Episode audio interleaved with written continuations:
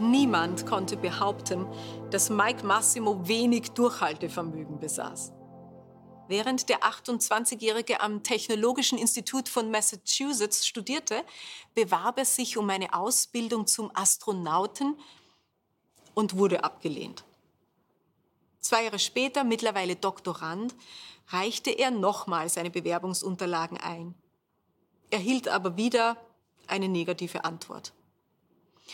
Nach seiner Promotion nahm er eine renommierte Stelle als Forschungsingenieur an, Nebenbei versuchte er ein drittes Mal und wurde zum Vorstellungsgespräch geladen und bekam erneut eine Absage. Anfang 96, der 34-Jährige unterrichtete Maschinenbau an der Universität, schickte er zum vierten Mal seinen Antrag an die NASA, dieses Mal mit Erfolg. Seine Hartnäckigkeit und natürlich seine Expertise führten dazu, dass er sich 13 Jahre später als Spezialist an Bord einer Raumfähre Atlantis in der Erdumlaufbahn befand und auf einen Außeneinsatz vorbereitete. Es ging um eine sehr schwierige Reparatur am Weltraumteleskop Hubble. Der Spektrograph hatte seinen Geist aufgegeben. Mit Hilfe dieses Geräts können Wissenschaftler die Atmosphäre von Planeten in anderen Sonnensystemen untersuchen. Ganz unerwartet war die Stromversorgung ausgefallen und das Problem musste direkt vor Ort gelöst werden. Theoretisch war es nie vorgesehen gewesen, dass diese Energieeinheit jemals ausgetauscht werden muss. Darum lag sie unter einer Abdeckplatte mit 117 kleinen Schrauben samt Unterlegsschrauben. Und die Zwischenräume der Schraubgewinde waren mit einem Kleber ausgefüllt. Um diesen Reparaturauftrag auszuführen, hatte sich Mikes Team fünf Jahre lang auf diesen Einsatz vorbereitet und dafür mehr als 100 neue Werkzeuge konstruiert. Und Mike war schließlich für den Weltraumspaziergang ausgewählt worden. Im Cockpit zurück blieb unter anderem Drew, einer seiner besten Freunde, um ihm mit Hilfe einer Checkliste durch diese komplizierten Vorgänge zu lotsen. Jahrelang hatten die beiden jeden einzelnen Handgriff an einem eigens angefertigten Übungsinstrument trainiert, im Büro, beim Essen, in ihrer Freizeit. Mittlerweile dachten sie synchron und hatten schon ihre eigene Sprache entwickelt. Und nun war die Stunde gekommen, wo sie ihre Kompetenz unter Beweis stellen mussten. Mike schwebte durch die Luftschleuse hinaus wie über eine Klippe, die nicht sechs Meter oder 600 Meter, sondern 600 Kilometer tief zur Erde abfiel. Jeden Zentimeter bis zu seinem Arbeitsort tastete er sich voran, wie, so vorsichtig wie noch nie in seinem Leben. Da war sie, die Abdeckplatte. Zuerst musste noch ein Haltegriff abgeschraubt werden, der den Zugang blockierte. Konzentration. Er hatte alles eingeübt. Drei Schrauben lösten sich problemlos, die vierte Schraube bewegte sich kein bisschen. Mikes Werkzeug drehte durch.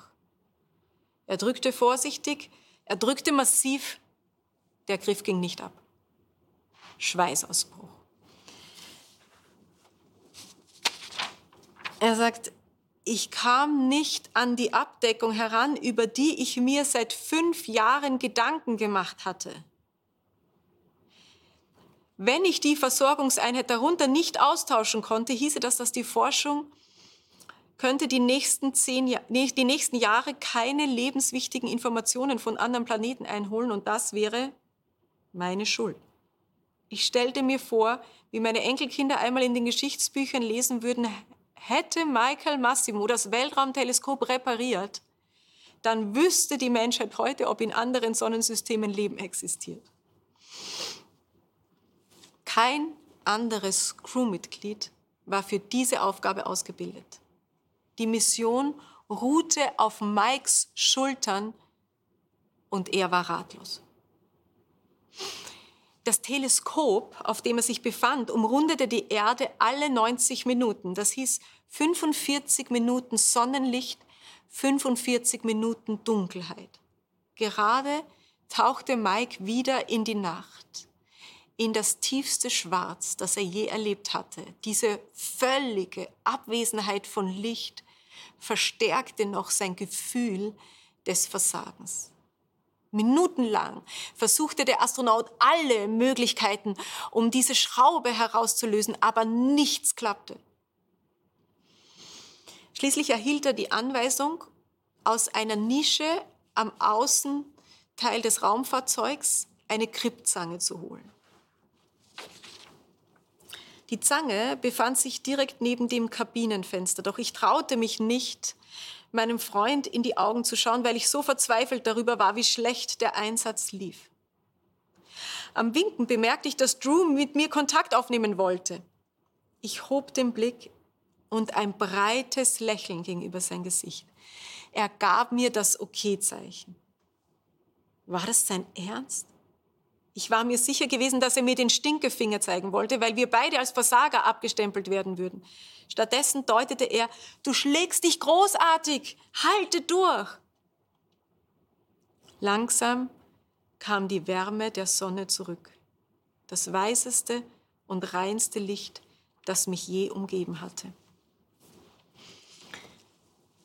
Am Ende gelang es Mike, den störenden Griff mit Gewalt vom Teleskop abzureißen der restliche Einsatz verlief ohne Zwischenfälle. Von Houston aus wurde der Spektrograph eingeschaltet und funktionierte auf Anhieb. Ich bin gedanklich noch länger bei diesem Augenkontakt am Fenster hängen geblieben, der so viel Wirkung hatte.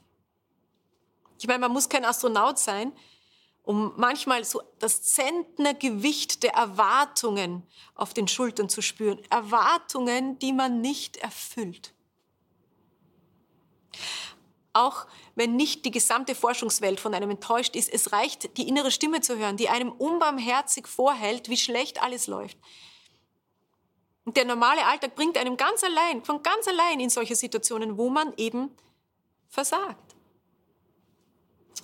Ich wünschte, ich könnte dann immer an so einem Fenster vorbeischweben, ne? wo ein Kollege mich ermutigend anlächelt und mir das Okay-Zeichen gibt, bis ich wieder auf der Sonnenseite bin. Moment mal, es gibt ihn doch, diesen Freund hinter der imaginären Scheibe.